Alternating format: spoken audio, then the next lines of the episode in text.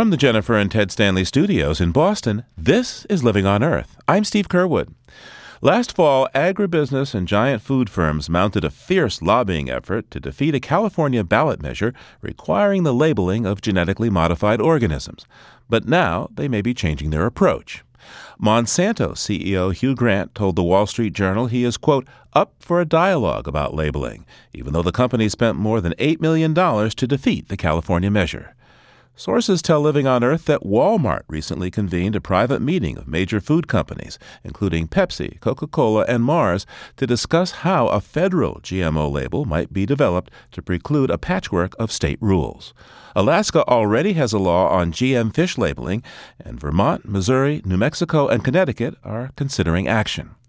February 1st, Washington State certified a GMO ballot initiative. Trudy Bialic, Director of Public Affairs at PCC Natural Markets, has been working on the initiative and joins me now from Seattle, Washington. The key issue here in Washington, most of all, really is labeling the genetically engineered salmon that's about to be approved by FDA. The fishing industry doesn't even want genetically engineered salmon approved. But if it's approved, at least give them labeling to protect the identity, the integrity, and the value of the wild salmon industry that we have here, the commercial fishing industry. This labeling law is the backup to what the fishermen are asking for, and frankly, for what the apple growers are asking for. The apple growers, the Washington Apple Commission, the U.S. Apple Association, both have come out publicly opposing genetically engineered apples. They're already planted here in Washington state, so is genetically engineered wheat. This is upsetting to a sector that depends on having products that they can sell to countries that are sensitive to genetically engineered foods and require labels. How much money are we talking about? How big is this export business? A third of the apple uh, of the apple crop here. Now, Washington State produces 60% of the nation's domestic supply, but it also has 30% of the total crop going overseas. Wheat, on the other hand, is our largest commodity export. It's right after Boeing in terms of value and ahead of Microsoft in terms of export value. So, wheat and apples is a huge part of the underpinnings of our economic fiscal health in this state. If we label things here, we will have a much better chance of protecting our export markets. Now, I understand that representatives of many of the major food corporations uh, recently held a meeting to discuss a question of a federal rule on GMO labels. People who've been at those meetings have confirmed that the meeting happened. What would that mean? What does that mean to you, those meetings going on?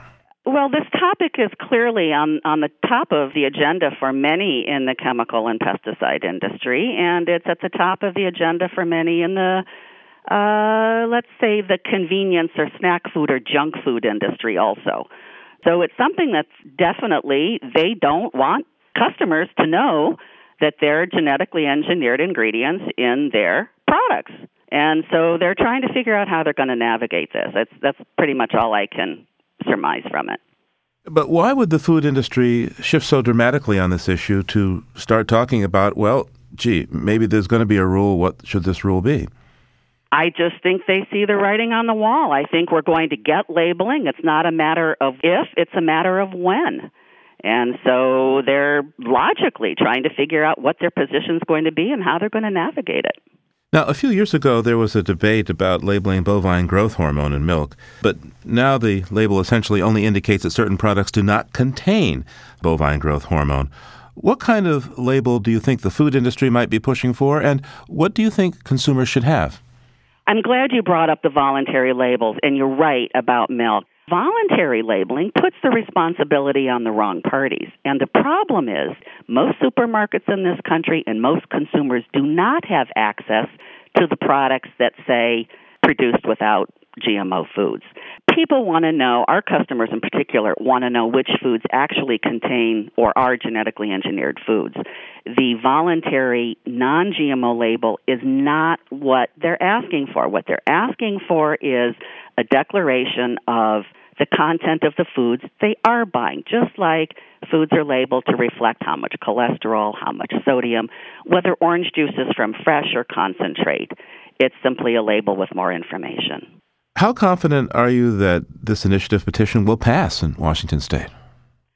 We're the underdog. There's no question about that. We just don't have the kind of money that the chemical and pesticide industries do. We never will until we can get a level playing field for our electoral system and there isn't a five to one disproportionate funding in a run like we had in California. The opposition to labeling outspent proponents. They just have more money. Chemical companies, pesticide companies, giant junk food companies have a ton more money than grassroots folks. We're just everyday folks and farmers and fishermen. We don't have those kind of resources. So, yeah, we are the underdog. And it is formidable.